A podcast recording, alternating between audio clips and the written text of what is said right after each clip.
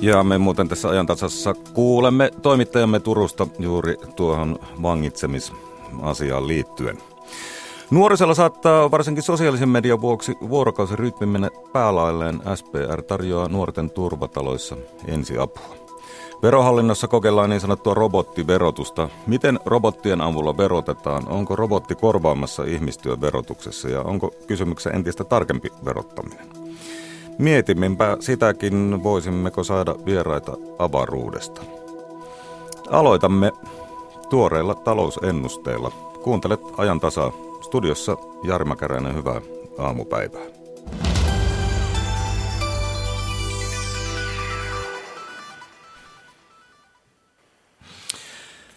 OP-ryhmä on juuri julkaissut tuoreemman suhdanneennusteensa ja meillä on siitä kertomassa OPn pääekonomisti Reijo Heiskanen.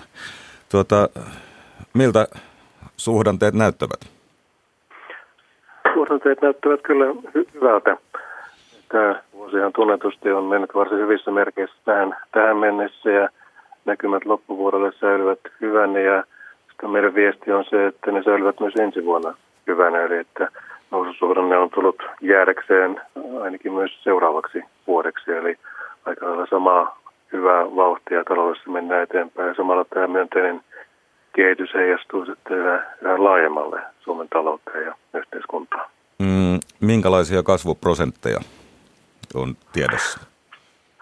Me ennustamme 2,5 prosenttia tälle, tälle vuodelle – tälle ja ensi, ensi vuodelle, eli tämä hyvä, hyvä vauhti jatkuu tässä ja kysymys on Ehkä jos muistelee vanhoja vuosia, niin se kaksi ja puoli ei tunnu niin hirvittävän vahvalta, mutta nykyisin kun sitten työkäinen väestökin vähenee, niin tämä kahden ja puolen prosentin vauhti on, on kyllä hyvää vauhtia ja parempaa kuin mitä sitten pitkällä aikavälillä keskimäärin oikeastaan uskalletaan odottaa.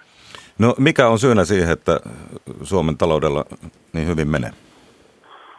No ennen kaikkea oikeastaan jos ajattelee tämän vuoden kehitystä ja ensi vuottakin, niin se on vienti ja investoinnit keskeisellä sijalla ja molemmat on kasvaneet oikein, oikein hyvin. Vientiä piristää maailmankaupan kasvu, kilpailukyvyn koheneminen, yritysten investoinnit myös. Eli omalta osaltaan sit se, että yritykset ovat alkaneet panostaa sitten kasvuun, niin näkyy myös tällä viennin puolella. Ja sitten tietysti rakentaminen on sujunut myös vahvasti, että se myös kohentaa näitä investointeja. Myös toki kulutus jatkaa hyvässä, hyvässä vauhdissa, mutta jos miettii sitä, että mitä erityistä on tapahtunut tänä vuonna ja mikä sitten erityisesti vetää ensi vuonna, niin kyllä ne vienti- ja investoinnit silloin keskeisellä siellä ovat. Ja viennistähän hyötyy tietysti yhteiskunta vähän laajemminkin. Viennistä on tietysti ilman muuta, että sitä viennin kasvua ollaan odotettu pitkän aikaa. On ollut monenlaisia takaiskuja tässä, tässä matkan varrella. Nyt se vihdoin sitten on, on alkanut ja, ja niin kauan kuin maailmantalouden vire säilyy hyvänä, niin, niin kyllä meidän viennin näkymät silloin ovat, ovat myöskin ihan kohdallaan. Toki tietysti vaaditaan edelleenkin talouspolitiikassa onnistumista, ettei sitten täällä kotimaassa vaikeuteta tätä kehitystä, mutta noin muutoin kyllä. Vienti on Suomelle tärkeä, tärkeä asia, se päästäessä kuluvan vuosikymmenen aikana suhteessa muuhun talouteen supistumaan aika, aika lailla ja nyt ollaan sitten jälleen – menossa kohti parempia lukuja. Ja se näkyy sitten myös työllisyydessä ja myös palvelualoilla. No tuota, mitä mielestäsi tämä tarkoittaa sitten julkiselle taloudelle? Julkisen talouden osalta tämä tietysti helpottaa sitä tilannetta, missä siellä ollaan oltu. Että tässä viime vuosina ollaan oltu niillä rajoilla, että, että EUn puitteista rikottaisiin näitä kriteereitä. Nyt tilanne siinä suhteessa helpottaa julkisen talouden vaje on sen verran pieni, että se mahtuu hyvin näihin EUn puitteisiin. Myös velka suhteessa kansantuotteeseen alkaa laskea, eli vaikka velkaantuminen jatkuu, niin sen vauhti on sen verran pieni, että tässä suhteessa tulee, tulee kohenemista, jolloin sitten pystytään täyttämään nämä EUn kriteerit ja suunta on ikään kuin oikea. Sinällään tietysti se kysymys tässä ehkä on, on varsinkin ekonomisteilla, että tuurittaudutaanko tässä sitten liikaa hyvän olon tunteeseen mahdollisesti, koska edelleenkin sitten näitä kestävyysongelmia pidemmällä aikavälillä on, on joka tapauksessa sekä sitten myöskin talouspolitiikassa jos ajatellaan sitä, että miten valmistaudutaan siitä, että taloudessa kuitenkin etenee tällainen muassa digitalisaation tuoma murros ja, ja se edellyttää kuitenkin talouspolitiikassa muutosta. Eli ei ole varaa tietysti ikään kuin laakereille lepäillä, vaikka nyt näyttääkin paremmalta julkisen talouden suhteen.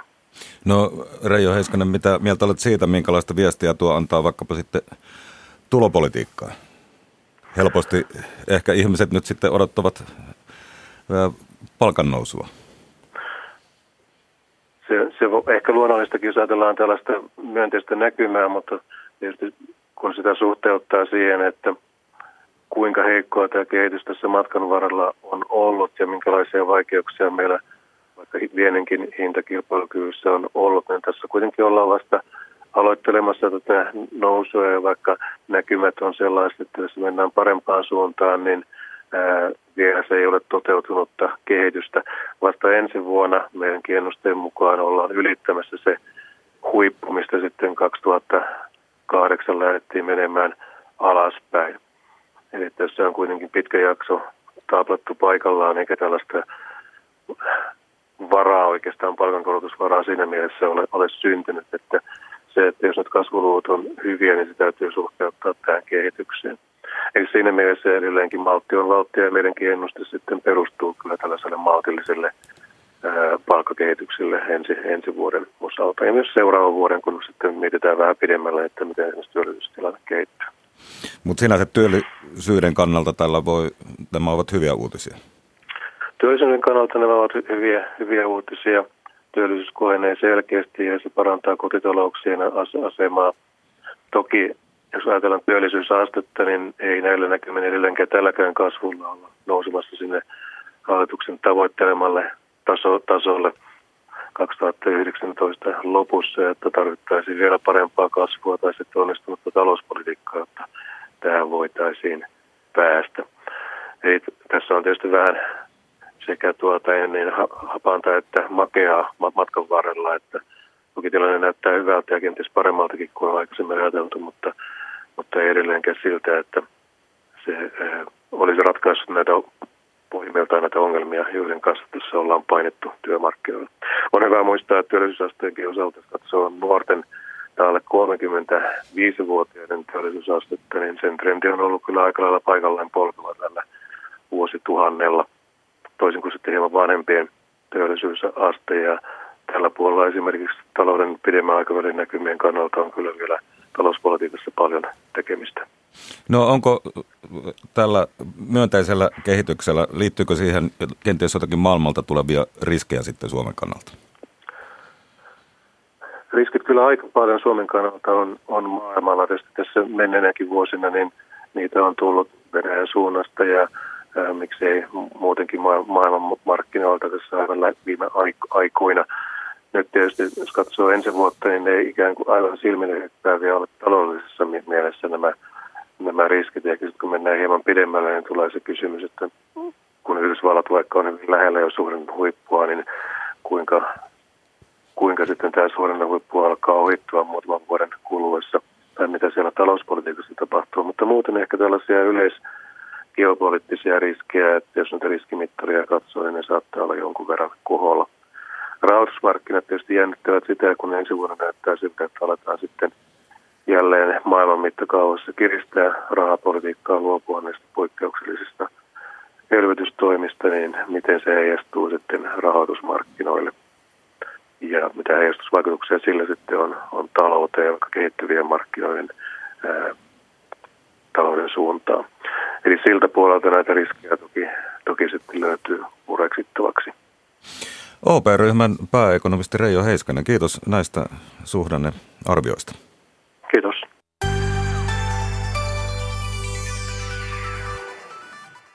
Nyt puhumme nuorten unirytmistä. Meillä on haastateltavana SPR Nuorten turvatalon johtaja Vantaalta Pekka Väänänen ja teillä on jo jonkin aikaa noissa turvatalossa ollut tämmöinen rytmin palautuspalvelu, johon nuori voi tulla opettelemaan varmaan sitä unirytmiä ja vähän muitakin rutiineja, mutta tota, siis onko tämän ilmiön taustalla siis tämä 24-7 jatkuva somemaailma? No ei, ei se pelkästään ole, mutta, mutta, mutta aika, aika monissa tilanteissa no, jos nuorella on niin hankaluuksia siten, että koulukiusaamista, ahdistusta tai muuta, niin some on tietysti yksi tapa, ta, tapa johon, ja netti, johon, johon on ehkä hyvä vähän paeta yöksi. Toinen juttuhan on tietysti se, että jossain vaiheessa, kun nuori kasvaa, niin tuota, se kaveripiiri tulee tärkeämmäksi kuin vanhemmat. Ja sitten kun se kaveripiiri onkin siellä jotenkin siellä somen somen syövereissä tai, tai se, se, tavoitettavissa verkon kautta, niin se kaveripiiri on tavoitettavissa ympäri vuorokauden. Ja saattaa olla ympäri maailman eri aikavyöhykkeillä ja näin poispäin. Niin, ennen me oltiin vähän huolissaan, äh, muista ainakin omasta nuoruudestani, että tuota, onko niitä pakko koko ajan mennä niitä kavereita tapaamaan, mutta nyt tosiaan se voi tapahtua siellä omassa kotona ja huoneen ovi on kiinni ja silloin mä en vanhempana tiedä siitä. Juuri, eli sähän tavallaan äh, meidän yhteiskunnassa on tietty, tietty sellainen jo, jotenkin vireillä, että meidän täytyy olla läsnä ja saavutettavissa koko ajan. Kuis muuten itse, että jos sulla jää kännykkä himaan päiväksi, niin tuota, miltä tuntuu? Onhan se päivä kyllä pilalla. Eikä pelkästään sen takia, että tota, mulle ei soiteta, vaan se, että tota, se Facebook ja Twitter niin jää vähemmälle. Juuri. Ja, ja tästä on myös aika usein kysymys, että mistä mä jään paitsi, jäänkö mä siitä jo, tai, tai olenko mä hyväksytty tai jotain tällaista, jos mä olekaan niin saavutettavissa ja läsnä silloin yölläkin. Että me, meillä turvatalolla on sellaisia nuoria asiakkaita, joille saattaa tulla satoja viestejä yön aikana – No se kuulostaa jo paljolta. Tuota, miten se käytännössä tämä homma toimii? Siis tämä unirytmiin liittyvä asia. Ää, vanhemmat tai nuoret tai, tai sitten saattaa olla koulukuraattorit tai jotka ottavat, yh, ottavat yhteyttä meille, koska huolta on siitä, että väsymystä on liikaa, ei jaksa, ei, ei, nuori ei jaksa käydä koulua tai niin saattaa olla, että, että yksi tapa on vain keskustelu vaikka puhelimessa tai, tai, tai kas, kasvokkain. Mutta mut sitten nuoret saattaa tulla meidän turvatalolle tällaiseen unirytmin palautukseen, joka ei ole mitään rakettitiedettä. Se tarkoittaa sitä, että, että aamulla noustaan ylös, lähdetään kouluun syödään hyvä päivällinen, syödään hyvä iltapala, mennään yhdeksän tai kymmenen kieppeillä suurin piirtein nukkumaan ja tuodaan se kännykkä myös nukkumaan silloin yö, yön, yön ajaksi. Ja joskus, joskus on niin, että, että jos, ihmi, jos nuorella on tavallaan sellainen, että hän ei enää hän ei uskalla pistää sitä kännykkää kiinni, niin hän tarvitsee siihen sen avun, että meillä pistetään kännykät kiinni. Ja silloin hän saa pistää se syyn jollekulle muulle. Silloin siihen saa myöskin luvan. silloin, siihen, silloin siihen saa luvan. Ja tämä on jännä nähdä, että pari-kolme yötä yleensä on sellainen, jossa, jossa se rytmi palautuu. Ja siellä alkaakin olla jo puoli kymmenen aikaa. Nuori sanoo, että hei, mua alkaa väsyttää, mä taidan mennä nukkumaan. ja, ja tuota, monet, monet lähtee kot, kotiin se, sen jälkeen ja osa, suur, suurimmalla osalla sitten menee ehkä hyvin sitten, mutta osa tarvitsee sellaista, että tulevat uudestaan tai tulevat pidemmälle jaksolle, jotta ne muutokset saadaan vietyä sinne kotiin, johonkin käyttäytymiseen, se, sellaiseen, että tehdään jotakin eri tavalla kuin aikaisemmin. No tässä tulee kyllä myös mieleen se, että olemmeko me vanhemmat sitten jotenkin hukassa tässä asiassa. No ehkä, ehkä tietyllä tapaa sillä lailla, että, että meillä on tällainen diginatiivi sukupolvi syntynyt, joka on syntynyt nämä laitteet kädessään. Ja meikäläinen viisikymppinen ukko ei vielä, ei oikeastaan niin hallitse, sitä, hallitse sitä maailmaa niin sisältäpäin. Ja me ehkä ymmärret, ymmärretä sitä vielä tämän netin, netin, netin niin merkitystä. Ja me ei opittu sitä ehkä vielä käyttämään, käyttämään sillä lailla oikealla tapaa. Äh, suurin osa vanhemmistahan toimii täysin mallikkaasti ja, ja, suur, ja oikeastaan kaikki pyrkivät siihen. Äh, joskus tarvitsee vaan ehkä ulkopuolista apua, neuvoja ja nä, näin poispäin.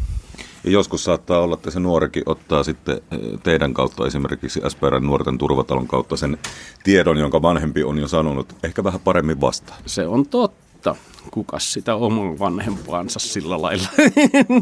Nuoren tehtävä on haastaa vanhempia myös kasvaessaan ja, ja ehkä, ehkä se tieto tulee, tai se mm, otetaan, otetaan keskustelun kautta, kautta joltakulta muulta helpommin vastaan asioita.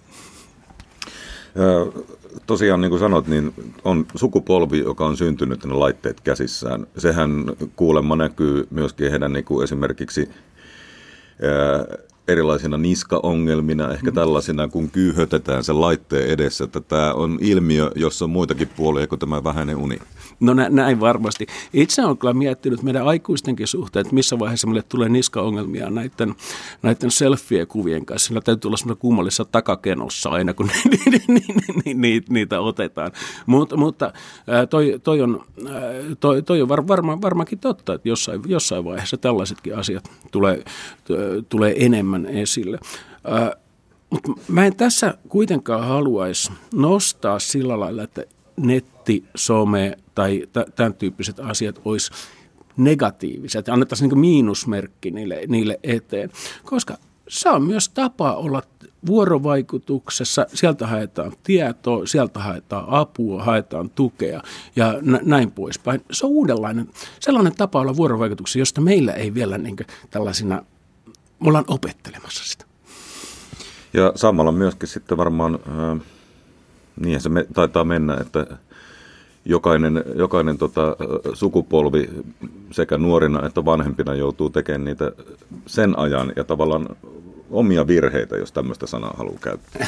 Joo, se on tietysti onni, että jokainen saa hakea ne omat, omat, omat virheensä ja oppia siitä. Et... Pekka Väänän, olet SPRn nuorten turvatalon johtajana Vantaalla. Tämä ei varmaan ainoa paikka Suomessa, missä tällaista unirytmin palautustoimintaa on? Ei, ei suinkaan. Meillä on, meillä on Suomessa viisi tällaista tur, turvataloa. Helsingissä, Espoossa, Tampereella, Turussa ja Vantaalla. Ja me annetaan myös niin kuin, totta kai ympäri Suomen apua puhelimessa. Meihin voi ottaa yhteyttä sähköpostilla, voi ottaa meidän Facebook-sivujen kautta ja näin poispäin. Ja aletaan yhdessä miettimään sitten, että, että mitkä, minkälaisia keinoja. Että välttämättä se ei aina vaadi sitä fyysistä läsnäoloa. Meillä ei myöskään ole jono, sit, siten jonoja, että meiltä saa sen avun välittömästi ja maksutta. Ja meidän kaikki asiakkaat ovat vapaaehtoisia. Missä muissa asioissa nuoret on teidän SPRn nuorten turvataloihin? yhteyksissä? Oikeastaan pyritään auttamaan kaikissa mahdollisissa asioissa, jotka liittyy jotenkin nuoruuteen ja vanhemmuuteen. Pyritään tarjoamaan sitä apua mahdollisimman aikaisin ennen kuin ongelmat niin kuin lähtee kasautumaan, ennen kuin ne lähtee muuttumaan niin isoiksi, isoiksi että niitä on hankala, hankala lähteä, lähteä, ratkaisemaan. Eli oikeastaan maan ja taivaan välillä kaikissa asioissa, joka nuoruuteen ja vanhemmuuteen niin jotenkin mietityttää, niin meihin voi ottaa yhteyttä sekä nuoret ja vanhemmat. Kuinka monia nuoria ja vanhempia vuositasolla autatte? Osaatko yhtään arvioida? Mä luulisin, että se pyörii jossain eh, ehkä siinä asiakas, sillä että asiakkaana ollaan niin noin vähän vajassa tuhannessa. Mutta mut sitten tuolla chatin kautta ja, ja sitten tämmöisissä pop-up-turvataloissa, joita, joita, pidetään, ost, joita, meillä on ostoskeskuksissa ja näin poispäin, niin kyllä se silloin kasvaa aika paljon isommaksi se luku. No sulla on varmasti, Pekka Väänänen, näkemystä siihen, että mitä meidän nuorilla menee. Sehän meitä vanhempia aina vähän huolestuttaa. Koskaan tun, ei tunnu siltä, että omat nuoretkaan tuntis tarpeeksi hyvin. No se on, varma, se on varmasti niin jokaisen sukupolven juttu, että, että tuntuu, että, että, että me vanhemmat ei tunneta omia nuoriamme hyvin. Meidän nuorilla menee siinä mielessä hyvin, että meidän nuoret on äärettömän fiksuja, ahkeria. Ja, ja jotenkin musta tuntuu, että ne on parempi tapaisia kuin me oltiin nuorena. Ja siinä varmaan myöskin nämä modernit välineet, niin kuin kännykkä, läppärit ja, ja muut, niin, ja tämä somemaailma, niin se varmaan heitä auttaa. Aivan varmasti. Kiitos haastattelusta. Kiitoksia. Tämä on ajan tasa. Ja kello tulee 10.23. Tässä lähetyksessä vielä ennen 11 kuulemme Turusta, jossa tosiaan esitetään viittä miestä vangittavaksi Turun perjantaisiin puukotuksiin liittyen. Tänne yhteyttä Yle Turun toimittajan ennen 11 ihan kohta puoliin puhutaan tuosta terrori, tuohon terrori-iskuun liittyen vähän laajemminkin tutkijan kanssa. Pohdimme robottiveroja, siis ei sitä, että verotetaan robotteja, vaan sitä, että robotti verottaa sinua. Verohallinnolla on tällaista uutuutta esillä. Ja kolumnistimme miettii, voisimmeko saada yhteyttä avaruuteen. Mutta ennen kaikkea tätä Ida Ylinen tuli kertoa, mistä tällä hetkellä tuolla Ylen nettisivulla voi esimerkiksi lukea. No Ylen nettisivuille on koottu kuvia eilisestä auringon pimennyksestä. Yhdysvalloissa seurattiin eilen täydellistä auringonpimennystä 120 kilometrin levyisellä alueella lännestä itään ja Nettisivuilla voi tosiaan katsoa monenlaisia hyviä kuvia tästä tilanteesta.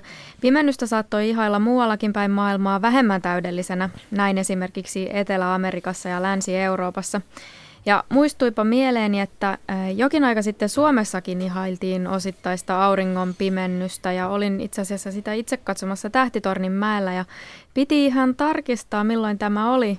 Se oli maaliskuussa 2015 ja seuraava täällä Suomessa ihan koko maassa näkyvä osittainen auringonpimennys, niin se on luvassa elokuussa 2018. Sitten lasten harrastusten parista hyviä uutisia. Opetusministeriö nimittäin paikkailee aiempia leikkauksiaan. Lasten ilmaiset liikuntakerhot ovat palaamassa lisärahan avulla. Valtiovalta päätti lisätä koulujen kerhotoiminnan tukemista miljoonalla eurolla. Jo lakkautettuja kerhoja voidaan siis herätellä uudelleen henkiin. Esimerkiksi Kajaanissa ei viime vuonna ollut alakouluissa minkäänlaista ilmaista kerhotoimintaa, sillä satsaukset pantiin yläkoulujen kerhoihin. Nyt kerhotoimintaa pystytään järjestämään myös alakouluissa, kertoo Kajaanin liikunnan seurakehittäjä Tuomas Karjalainen. Ja nämä valtionavustukset Muun muassa koulujen kerhotoimintaa määritellään valtion talousarvioesityksessä. Opetushallituksen erityisasiantuntija Pia Kola Torvinen ei osaa suoralta kädeltä sanoa, mikä vaikutti kerhotuen korotukseen. Hänen oma arvionsa on, että julkisuudessa käydyllä keskustelulla on mahdollisesti ollut vaikutusta avustusten määrään. Sitten vielä vähän äh, kevyempi aihe ulkomailta. Myös kruunun prinssille voi tulla käännytys baarin ovella. Näin kävi Australiassa Brisbaneissa Tanskan kruununprinssi Frederikille. Syynä ovat tiukat alkoholilait, jotka edellyttävät asiakkailta henkilöllisyystodistuksia ja prinssi Frederikillä ei sellaista ollut matkassa. Kruununprinssi seurueineen poistui paikalta, mutta palasi 15 minuutin kuluttua takaisin. Hän pääsi sisälle sen jälkeen, kun seitsemän diplomaattien suojelusta vastaavaa poliisia meni takuuseen kruununprinssin henkilöllisyydestä. Eli ei, ei tarvinnut Frederikin lähteä pussikaljalle, vaan pääsi ihan sinne baariin asti. Kiitos. Näistä Iida tuosta tulee mieleen tarina, joka liitetään Ruotsin kuninkaaseen. Carl Gustav aikanaan oli jouluostoksilla ja sitten kiireapulainen tavaratalossa – kun hänellä oli sanottu, että vaikka mm. Ruotsin kuningas tulisi ostoksille, niin tuota pitää paperit kysyä, jos maksaa luottokortilla. Ja eihän kuninkaalla sitten ollut mitään mukana, niin sen verran nopeasti miehellä kuitenkin leikkasi, että löi sitten taskustaan kolikon, jossa oli hänen kuvansa pöytään ja kysyi, käykö tämä? Taisi käydä.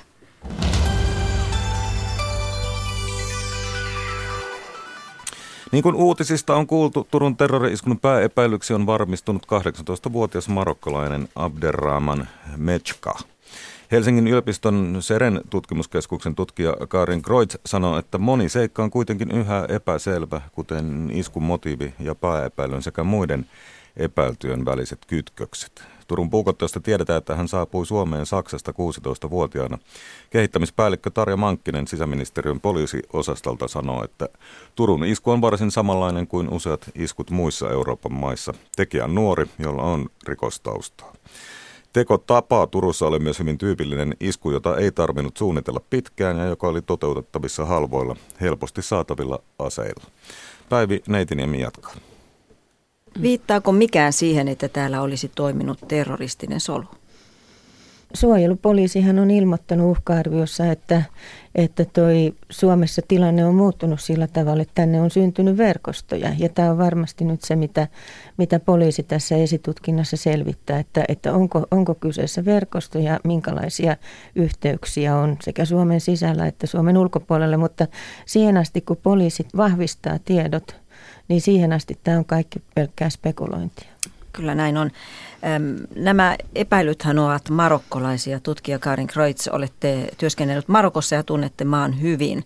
Marokkoa on kutsuttu eräänlaiseksi terrorismin vastaisen taistelun mallimaaksi, mutta toisaalta maaksi, jossa on ääriaineksia ja niitä on myös lähtenyt pois maasta. Niin miten te näette Marokon ja terrorismin? No mä olin kesällä 2015 tutkijavierailulla Rabatin yliopistossa ja silloin tutkijakollegat kritisoi sitä, että, että maassa oli ikään kuin sellainen politiikka, että henkilöt, jotka oli kiinnostuneita ISISistä, niin, niin ei pyritty estämään heidän lähtöä eikä, eikä pyritty vaikuttamaan myöskään siihen, vaan se su, suhtauduttiin silleen, että, että tämä on tällainen niin kuin epätoivottu aines ja hyvä, että lähtee pois, jolloin tietysti se luo ongelman sitten, globaalin ongelman. Ähm, samaan aikaan siellä on, siellä on aika kirjaa lainsäädäntö ja, ja, ja niin kuin, kovat otteet ää, tässä taistelussa, mutta, mutta tota, eriarvoisuus on yhteiskunnassa suurta, köyhyyttä on paljon ja, ja muun muassa haastateltiin yhden tutkijakollegan kanssa katulapsia siellä. Se, ne olosuhteet, mistä sieltä lähdetään, niin brutaaliudessaan muistuttaa myös, myös, vaikka kyseessä ei ole sodassa oleva maa, niin, niin siellä on kuitenkin se, se arkielämä kovin brutaalia. Ylen tietojen mukaan tämä pääepäilty on saanut kielteisen turvapaikkapäätöksen ja valittanut siitä hallinto-oikeuden. Millainen jonkinlainen riskimomentum on tuo, kun turvapaikan hakija saa sen kielteisen päätöksen, jos ajatellaan sitä otollisuutta radikalisoitua? Tämähän on asia, mitä sisäministeriö on jo pidemmän aikaa tuonut esille, että, että tämä että tämä vaihe siinä, että, että ikään kuin se toivo loppuu, ei voi jäädä tänne ja joutuu lähtemään takaisin. Tulee ensin kielteinen päätös ja sitten yleensä sen jälkeen monet valittaa sitten.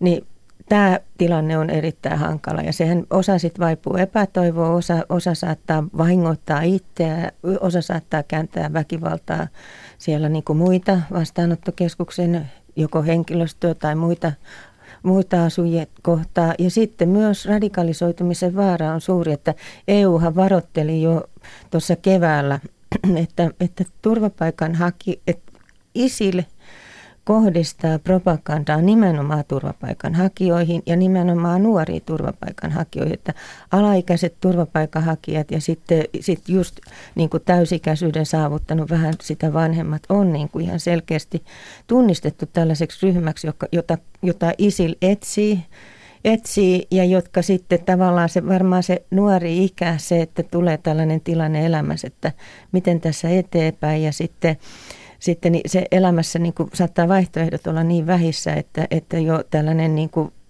terrorismikin vaikuttaa ihan, ihan niin kuin vaihtoehdolta muiden joukossa. Tämä oli se, mitä EUn puolelta on tuotu esille. Ja mä, mä olen samalla linjoilla Tarjan kanssa siitä, että, että nämä henkilöt, kun No ensinnäkin niin, niin on tärkeää, että prosessin pystyy käymään loppuun asti. valitusprosessin aikanakin on, on elinolosuhteet kun ihmisarvoiset. ja ja tota, on paljon sellaisia aspekteja, millä voitaisiin parantaa elinolot.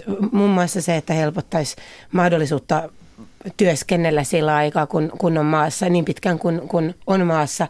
Ja, ja myöskään ettei, ettei tippuisi järjestelmän ulkopuolella, niin kuin tapahtuu nyt, että jotkut ihmiset jää vailla, vailla minkäänlaisia tukiverkostoja, vailla minkäänlaista kiinnikekohtaa yhteiskuntaan, mutta kuitenkin on läsnä. Mutta tässä pitää nyt tämän tapauksen osalta sitten myös pitää mielessä se, että, että nyt olemassa olevien tietojen perusteellahan näyttää siltä, että tässä ei ole kyseessä sellainen ikään kuin turvapaikanhakija, joka aidosti vain on ja tällaisen takia hakee turvapaikanhakijaa, vaan ehkä ne syyt on sitten muualla. Että, että tällä on ehkä, ehkä tällä porukalla saattaa olla sitten muutakin motiivia. Tässä esimerkiksi tämä rikollinen taustahan jo vähän heijastelee sitä.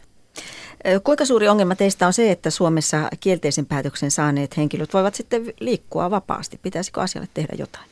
No, tämä on asia, mitä sisäministeriö on ollut huolestunut tästä, että sehän on niin kuin että tässä ei ole pelkästään tämä väkivaltaisen radikalisoitumisen ja terrorismin riski, vaan sen lisäksi nämä ihmiset on sellaisessa asemassa, että he tulee helposti hyväksikäytetyksi työmarkkinoilla, rikollis, rikolliseen toimintaan houkuteluksi. Että jos ihmisellä on niin kuin vaihtoehdot ihan vähissä, niin silloin on selvä juttu, että ne riskit on suuremmat. Niin Tarja Mankkinen, miten, mihin suuntaan omat ajatuksenne ovat kallistuneet? Pitäisikö sitä jotenkin rajoittaa? No nythän hallitus miettii sitä, että, että oikeusministeriössähän on valmisteilla lakiesityksiä, että tätä on, tätä huo, on ollut tiedossa ja tämän, tätä varten on, ollaan etsimässä uusia vaihtoehtoja. Tietysti samanaikaisesti pitää muistaa se, että Suomi on oikeusvaltio ja esimerkiksi sellainen järjestelmä, että, että tulee tämä ensimmäinen päätös ja sen jälkeen ei olisi mahdollisuutta valittaa siitä korkeampaa eteenpäin, niin sehän on sitten sitten tota, niin varmasti oikeusvaltion periaatteiden kannalta erittäin hankala toteuttaa, koska sittenhän siinä niin kuin ihminen ikään kuin yhden päätöksen perusteella voisi tulla sellainenkin ratkaisu, joka sitten saattaisi johtaa jopa sen lähtien ja lähtien menehtymiseen, jos kyseessä on niin kuin ehkä väärin perustein tehty päätös, että tämä valitusoikeus on yksi keskeinen oikeusvaltion periaate. Ja sitä pitää voida odottaa täällä. Se pitää nyt katsoa, että millä tavalla voidaan sitä väliaikaa niin kuin kehittää niin, että ne riskit vähenee. Sitten sit täytyy myös muistaa, että tällaisen teon pystyy tekemään kuka tahansa. Ja, ja tota, se, jos, jos joku esimerkiksi teki, jos tavoitteena olisi tehdä tällainen isku, niin, niin se ei välttämättä liitty siihen, että missä vaiheessa prosessia on tai muuta. Et, et on tärkeää myös, että ei lähde liian pitkälle siihen suuntaan, että tämä nyt olisi niin kuin vain turvapaikkaongelma, joka jollain tavalla äh, olisi ratkaistavissa äh, niin kuin tietyillä tiukentimisilla. Et, että tota, samalla on, on nämä, nämä kansainväliset sopimukset, jotka sitoo Suomea. Ja, ja tota, ihmisellä on oikeus sanoa turvapaikkaa ja oikeus, niin kuin Tarja sanoi, käydä läpi nämä, nämä prosessit. Sen verran mä kanssa haluaisin korostaa sitä, että vaikka Suomen tapauksen yhteydessä nyt nousi voimakkaasti esille tämä turvapaikan hakijat, mutta jos katsotaan sitten Euroopan laajuisesti, niin siellähän on ollut ihmisiä hyvinkin erilaisista taustoista, että, että tämä ei, niin kuin, me ei voida niin kuin ongelma on se, että ei ole sellaista yhtä ratkaisua, joka tämän uhkan nyt merkittävästi vähenisi, vaan että meidän pitää varautua monenlaiseen uhkaan. Joo, ja, ja, ja Euroopassahan on, on, jos ajattelee, että Eurooppaan on tullut miljoona turvapaikanhakijaa, ja kyse, kyseessä on kuitenkin kourallinen, joka, joka tällaisia väkivaltarikoksia tehnyt. Niitä on muutenkin ollut tällaisia siviileihin kohdistuneita iskuja niin kuin muunkin kansaryhmän osalta kuin turvapaikanhakijoiden. Et, et on, on, on, on myös tärkeää puhua siitä, että mistä johtuu esimerkiksi nuorten miesten väkivalta, väkivaltainen toiminta ja, ja turhautuminen kaikki tällaiset asiat.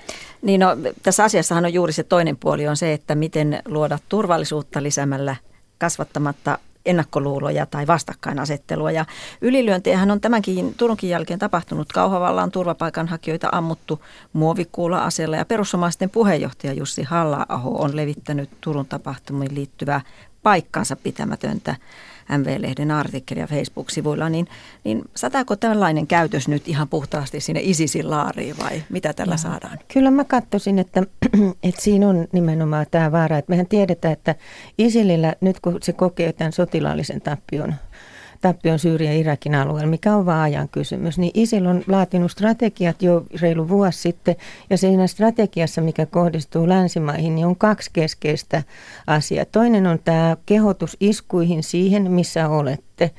Eli enää ei tarvitse lähteä minnekään, isketään niillä keinoilla, mitä on käsillä, niin siellä missä ollaan. Ja toinen on sitten tämä, että että tartutaan kaikkiin asioihin, jotka lisää vastakkainasettelua ja polarisaatiota väestön keskuudessa. Että tämä on ihan selkeästi niin kuin ISILin tavoite.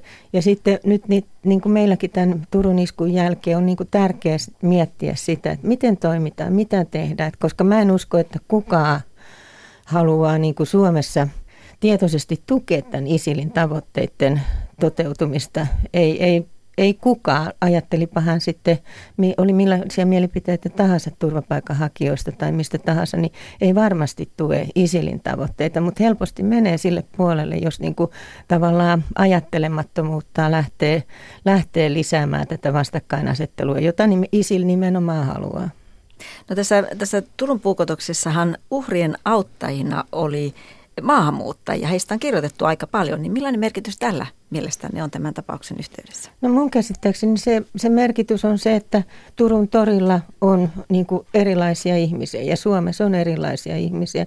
Ja sitten kun tällaista te- tapahtuu, niin ei, ei, ihan siitä etnisestä taustasta riippumatta ihmiset on halukkaita auttamaan. Tämä niin oli minusta hyvä esimerkki siitä, että on vaikea niin jakaa, että eihän ei ihmiset tuollaisessa tilanteessa mieti sitä, että onko mä nyt, mikä mun tausta on ja miten mä toimin tässä. Ja toinen on se, että julkisuuteenkin tulleiden tietojen perusteella myös uhreissahan on eri etnisistä taustoista olevia ihmisiä. Että, että tämä osoittaa nimenomaan sen, että tämä Isilin viesti siitä, että miten, niin kuin, miten miten yksinkertaisesti länsimais ikään kuin väestöryhmät olisi toisiaan vastaan, niin ei pidä paikkaansa.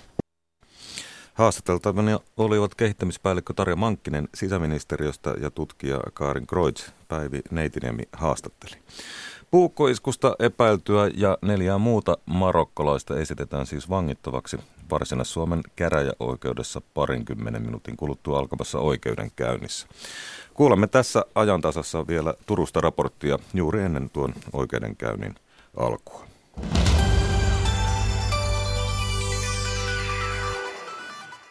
Verohallinnossa kokeillaan niin sanottua robottiverotusta. Miten robottien avulla verotetaan? Onko robotti korvaamassa ihmistyön tässä verotuksessa ja onko kysymyksessä entistä tarkempi verottaminen? Muun muassa tämmöisiä kysymyksiä helposti tulee mieleen. Hmm. Meillä on puhelimessa nyt verohallinnon laatupäällikkö Tiina-Liisa Forsell. Tervehdys sinulle. No tervehdys, tervehdys. Tuota, mitä tämä robottiverottaminen käytännössä on? No robottiverottaminen sinänsä nyt tällä hetkellä me puhutaan nimenomaan ohjelmistorobotiikan tuomisesta verohallinnon jo tälläkin hetkellä hyvin automatisoidun toiminnan avuksi tai lisäksi. Eli, eli tota, tälläkin hetkellä meillä on hyvin automatisoitua tietojärjestelmää maailmaa, jossa, jossa hyvin iso osa meidän verotuksesta toimii nyt jo automaatiossa, mutta sitten nämä ohjelmistorobotit tuo siihen oman, oman lisänsä.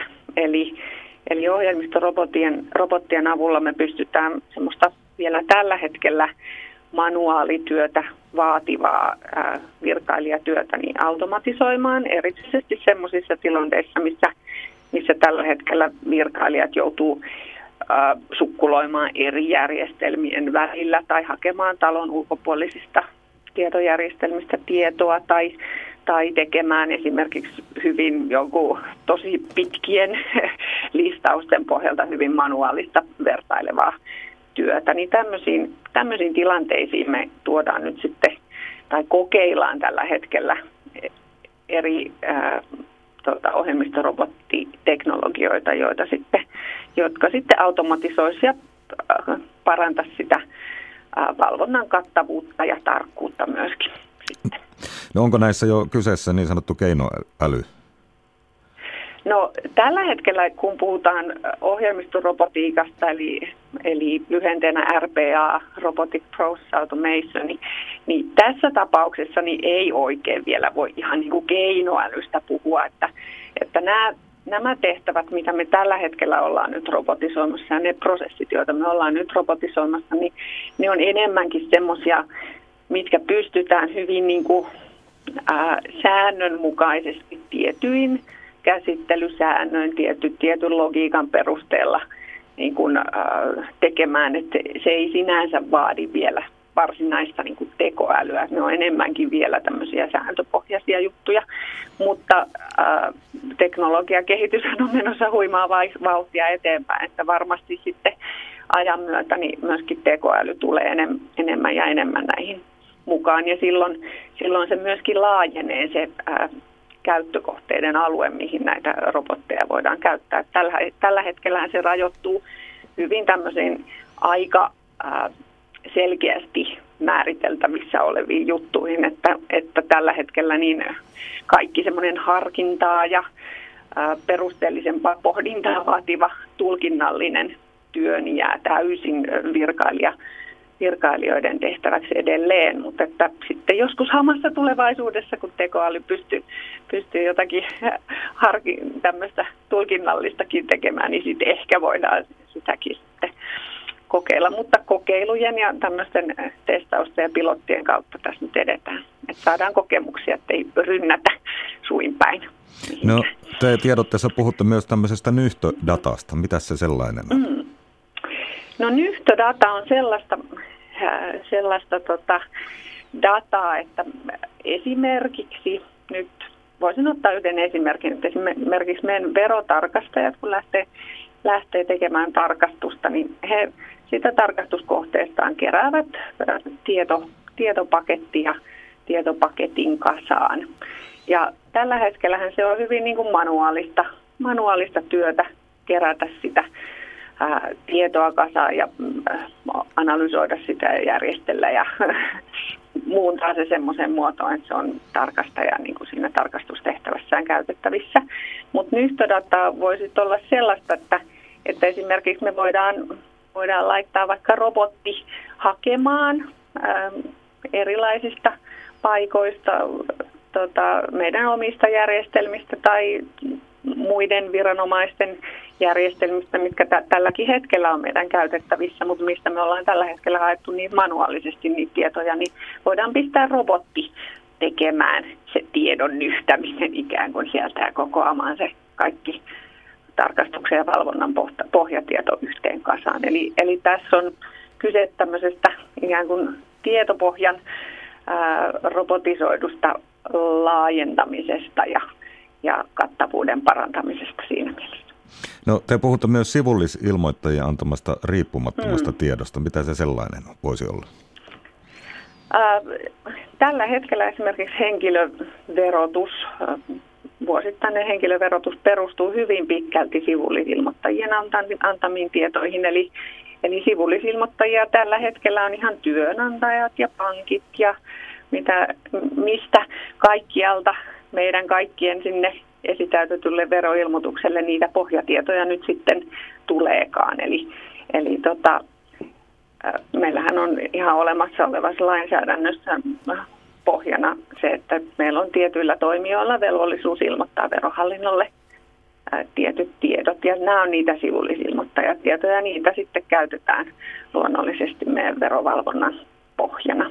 Ja nyt sitten automaation ja siinä osana robotiikankin, robotiikkaakin hyödyntämällä, niin tätä sivullisilmoittajatietoakin pystytään sitten kattavammin, vielä entistäkin kattavammin sitten hyödyntämään. No lisääkö robotit kenties sitten verotuloja?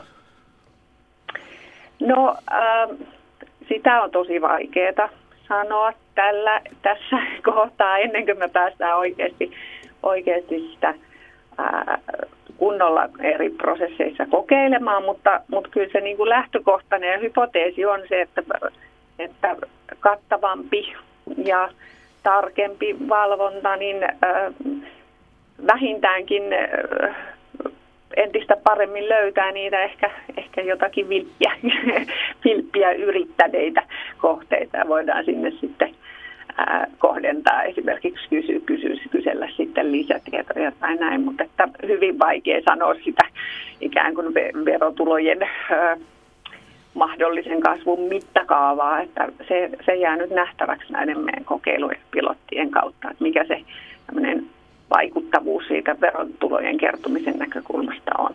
No onko tässä mahdollisesti työpaikat vaarassa siellä verohallinnossa? No tähän, tällaista ei nyt voi niin kuin tällä hetkellä sanoa, että meillähän on, meillä on tällä hetkellä niin verohallinnossa äh, henkilöstön ikärakenne sellainen, että meillä ihan huimaa vauhtia jatkuvasti eläköityy henkilöstöä. Ja sen takia meidän on jo, koska meillä ei ole niin kuin rekrytointivaraa yhtä paljon kuin, kuin eläköitymisvauhti on, niin meidän täytyy jatkuvasti pohtia niitä keinoja, joilla me tehostetaan tehostetaan ja automatisoidaan meidän tekemisiä. Eli, eli käytännössä me tällä automatisaatiolla ja robotisaatiolla niin mahdollistetaan se eläköityminen, mikä meillä tapahtuu joka tapauksessa. Kiitoksia näistä tiedoista verohallinnon laatupäällikkö Tiina-Liisa Forsell. Kiitos. Tämä on ajan tasa. Vielä jonkin aikaa ajan tasaa, kello on 10.48. Ajan tasan jälkeen saadaan uutisia ja sitten totta kai Suomen radio. Matti Ylönen siellä studiossa sitten. Mitäs tänään on tarjolla? Tapaus Teresa Juuhauksaa ehkä nyt tänään vihdoin sitten ainakin yhdenlaisen päätepisteensä, eli tuo urheilun veto, vetomustuomioistuin KAS on nyt mitä on, todennäköisemmin antamassa kello 13 päätöksen siitä, että minkä mittaista kilpailukieltoa Teresa Juhaukille saadaan. 13 kuukautta on nyt, minkä norjalaiset itse hänelle antoivat. Se on alkanut viime helmikuussa ja nyt sitten odotellaan, odotellaan tätä lopullista päätöstä. Ja jos olen oikein ymmärtänyt, niin sitten on pulinat pois. Sitten on niin kuin kaikki valitustiet ja lainopilliset tiet käyty. Toriparlamentit jatkaa sen jälkeen, mutta sitä otetaan vähän haltuun tuossa heti Suomen Radio alussa. Hyvä, eli kannattaa olla kuulolla. Kanavahan on tämä aivan sama. Sitten pohdimme, voisimmeko saada vieraita avaruudesta. Kolumnisti Jussi Viitala pitää vieraiden sivilisaatioiden olemassaolo mahdollisena ja todennäköisenä. Niiden kohtaaminen on toinen juttu. Tällä hetkellä elämme kutkuttavaa jännittävää aikaa elämän etsimisessä muilta taivaankappaleilta. Jos Marsista löydetään kiistattomia merkkejä siellä joskus olleesta, vaikka kuinka alkeellisesta elämästä, se muuttaa perusteellisesti ihmisen asemaa. Se tarkoittaa, että elämän synty saattaa olla väistämätön, jos vain olosuhteet ovat suotuisat. Elämän merkkejä saatetaan löytää myös muista aurinkokunnista. Miten todennäköinen älyn evoluutio vieraassa maailmassa on? Omassa maailmassamme merkittävää älyä löytyy ainakin kaikilta mustekaloilta, linnuista, suurilta papukajoilta ja varislinnuilta sekä nisäkkäistä, norsuilta, valailta ja kädellisiltä. Nämä esimerkit kuitenkin jo osoittavat, että pelkällä älyllä ei maailmaa valloiteta. Teknisen sivilisaation luomiseen tarvitaan myös sekä hienomekaaniseen että voimaa vaativaan työhön sopiva työkalu, sellainen kuin ihmisen käsi. Niinpä niitä maailmoita, joissa on teknistä kulttuuria ja potentiaalista valmiutta kommunikoida meidän kanssamme, on luultavasti paljon vähemmän kuin niitä, joissa on älyllistä elämää. Tunnettu fyysikko Enrico Fermi ihmetteli aikoinaan, missä kaikki muut avaruuden kulttuurit ovat. Kirjassaan Missä kaikki ovat, Stephen Webb esittää tähän Fermin paradoksiin 75 ratkaisua. Lisään tässä vielä yhden. Onko vieraita sivilisaatioita ylipäätään olemassa? Suurten lukujen laki sanoo, että maailmankaikkeudessa on maapallon ulkopuolista elämää ja myös älyä. Linnunradassa on arviolta parisataa miljardia tähteä ja moninkertainen määrä planeettoja. Meille näkyvässä maailmankaikkeuden osassa on satoja miljardeja galakseja. Niinpä asiat, joiden todennäköisyys vähänkin poikkeaa nollasta, tapahtuvat jossain muodossa myös jossain muualla. Niinpä voin olla melko varma, että maailmankaikkeudessa on elämää ja älyä muuallakin kuin maapallolla. Yhteyden saamisen estää kuitenkin etäisyys. Viestin kulku meiltä jo linnunradan kaukaisimmalle reunalle kestää kymmeniä tuhansia vuosia. Kaukaisimpiin galakseihin etäisyys on miljardeja valovuosia. Mehän näemme, missä ne olivat miljardeja vuosia sitten. Nyt ne avaruuden kiihtyvän laajenemisen takia ovat ehkä jo siirtyneet niin kauas ja loittonevat niin nopeasti, ettei niistä lähetetty viesti teoriassakaan voi milloinkaan saapua meille. Jotta meillä olisi mahdollisuus havaita vieraan sivilisaation lähettävät viestit, etäisyyden täytyisi olla korkeintaan muutamia kymmeniä valovuosia. Muuten viesti luultavasti matkalla heikkenisi havaitsemattomaksi. Toinen näkökohta perustuu siihen, että kaikki elämä, myös muissa aurinkokunnissa, perustuu evoluutioon. Evoluutio tuottaa vain lajin sisäisen ja lajien välisen kilpailun voittajia – se tuottaa kaikkiin lajeihin vain näitä päämääriä palvelevia vaistoja. tarvittaisiin kovin kummallisia ja epätodennäköisiä evoluution mekanismeja, että teknisen sivilisaation kehittänyt laji ei olisi vaarassa kilpailla itseään hengiltä. Ainakin todennäköisyys on suuri sille vaihtoehdolle, että tekninen sivilisaatio on aina, ainakin maailmankaikkeuden aikaskaalassa, hyvin lyhytaikainen ilmiö. Vaikka emme tuhoisikaan itse itseämme, niin sen tekee aikanaan joku, joko supertulivuori tai riittävän suuri taivaallinen törmääjä. Luultavasti yli 30 miljoonaa vuotta sitten maapalloon iskeneen kilometriluokan törmäysten sarjan kaltainen onnettomuus pyyhkäisisi ihmiskunnan olemattomiin. Maapallon ekosysteemin romahtaminen ihmiskunnan toiminnan tuloksena alkaa kuitenkin näyttää yhä todennäköisemmältä. Seuraavat sata vuotta ovat ratkaisevia. On mahdollista, että olemme jo ylittäneet rajan, jolta ei enää ole paluuta, kun ilmastonmuutos alkaa ruokkia itse itseään. Olkoonpa ihmiskunnan loppu niin tai näin. Aikamme maapallolla on joka tapauksessa äärimmäisen lyhyt, kun sitä verrataan maailmankaikkeuden 13,7 tuhanteen miljoonaan vuoteen. Jos ajatellaan, että teknisiä sivilisaatioita syntyy silloin tällöin linnunradassamme, niiden kohtalon voi ennustaa olevan hyvin samanlainen kuin meidänkin. On siis kaksi hyvin epätodennäköistä edellytystä sille, että saamme yhteyden vieraan maailman sivilisaatioon. Vieraan sivilisaation täytyy olla aivan lähinaapurustossamme, ja sen täytyy olla samanaikainen meidän kanssamme. On siksi erinomaisen todennäköistä, ettemme koskaan saa yhteyttä toiseen sivilisaatioon, vaikka niiden esiintyminen olisi kohtuullisen tavallistakin.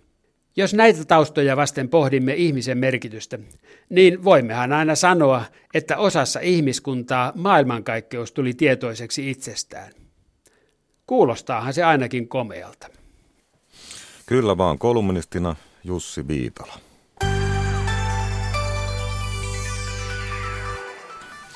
Ja niin kuin tuossa lähetyksen alussa uutisissa kuultiin, poliisi esittää viittä miestä vangittavaksi Turun perjantaisiin puukotuksiin liittyen. Nämä vangitsemiskäsittelyt järjestetään Varsinais-Suomen käräjäoikeudessa aivan pian. Paikalla on Yle Turun toimittaja Hannu Vähämäki, joka jatkaa nyt aiheesta. Turun oikeustalossa tunnelma on odottava. Tosiaan Varsinais-Suomen käräjäoikeus käsittelee poliisin jättämää vangitsemisvaatimusta Turun perjantaisiin puukotuksiin liittyen ja ensimmäinen istunto alkaa kello 11.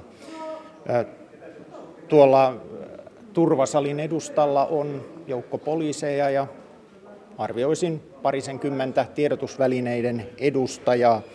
Sivullisia ei turvasalin edustalle päästetä ja tänne oikeustalonkin oli aika tiukka turvatarkastus. Sisään tulijat tarkistettiin henkilöllisyyspapereita myöten, joten turvajärjestelyt ovat korkealla tasolla. Mieleen tulee taannoiset arvokuljetusryöstöihin liittyvät oikeudenkäynnit silloinkin tämä varautumisen aste oli korkea. Ensimmäisenä käsittelyssä on tämän pääepäilyn vangitsemisasia. Kyseessä siis on 18-vuotias marokkolainen Abderrahman Metskä.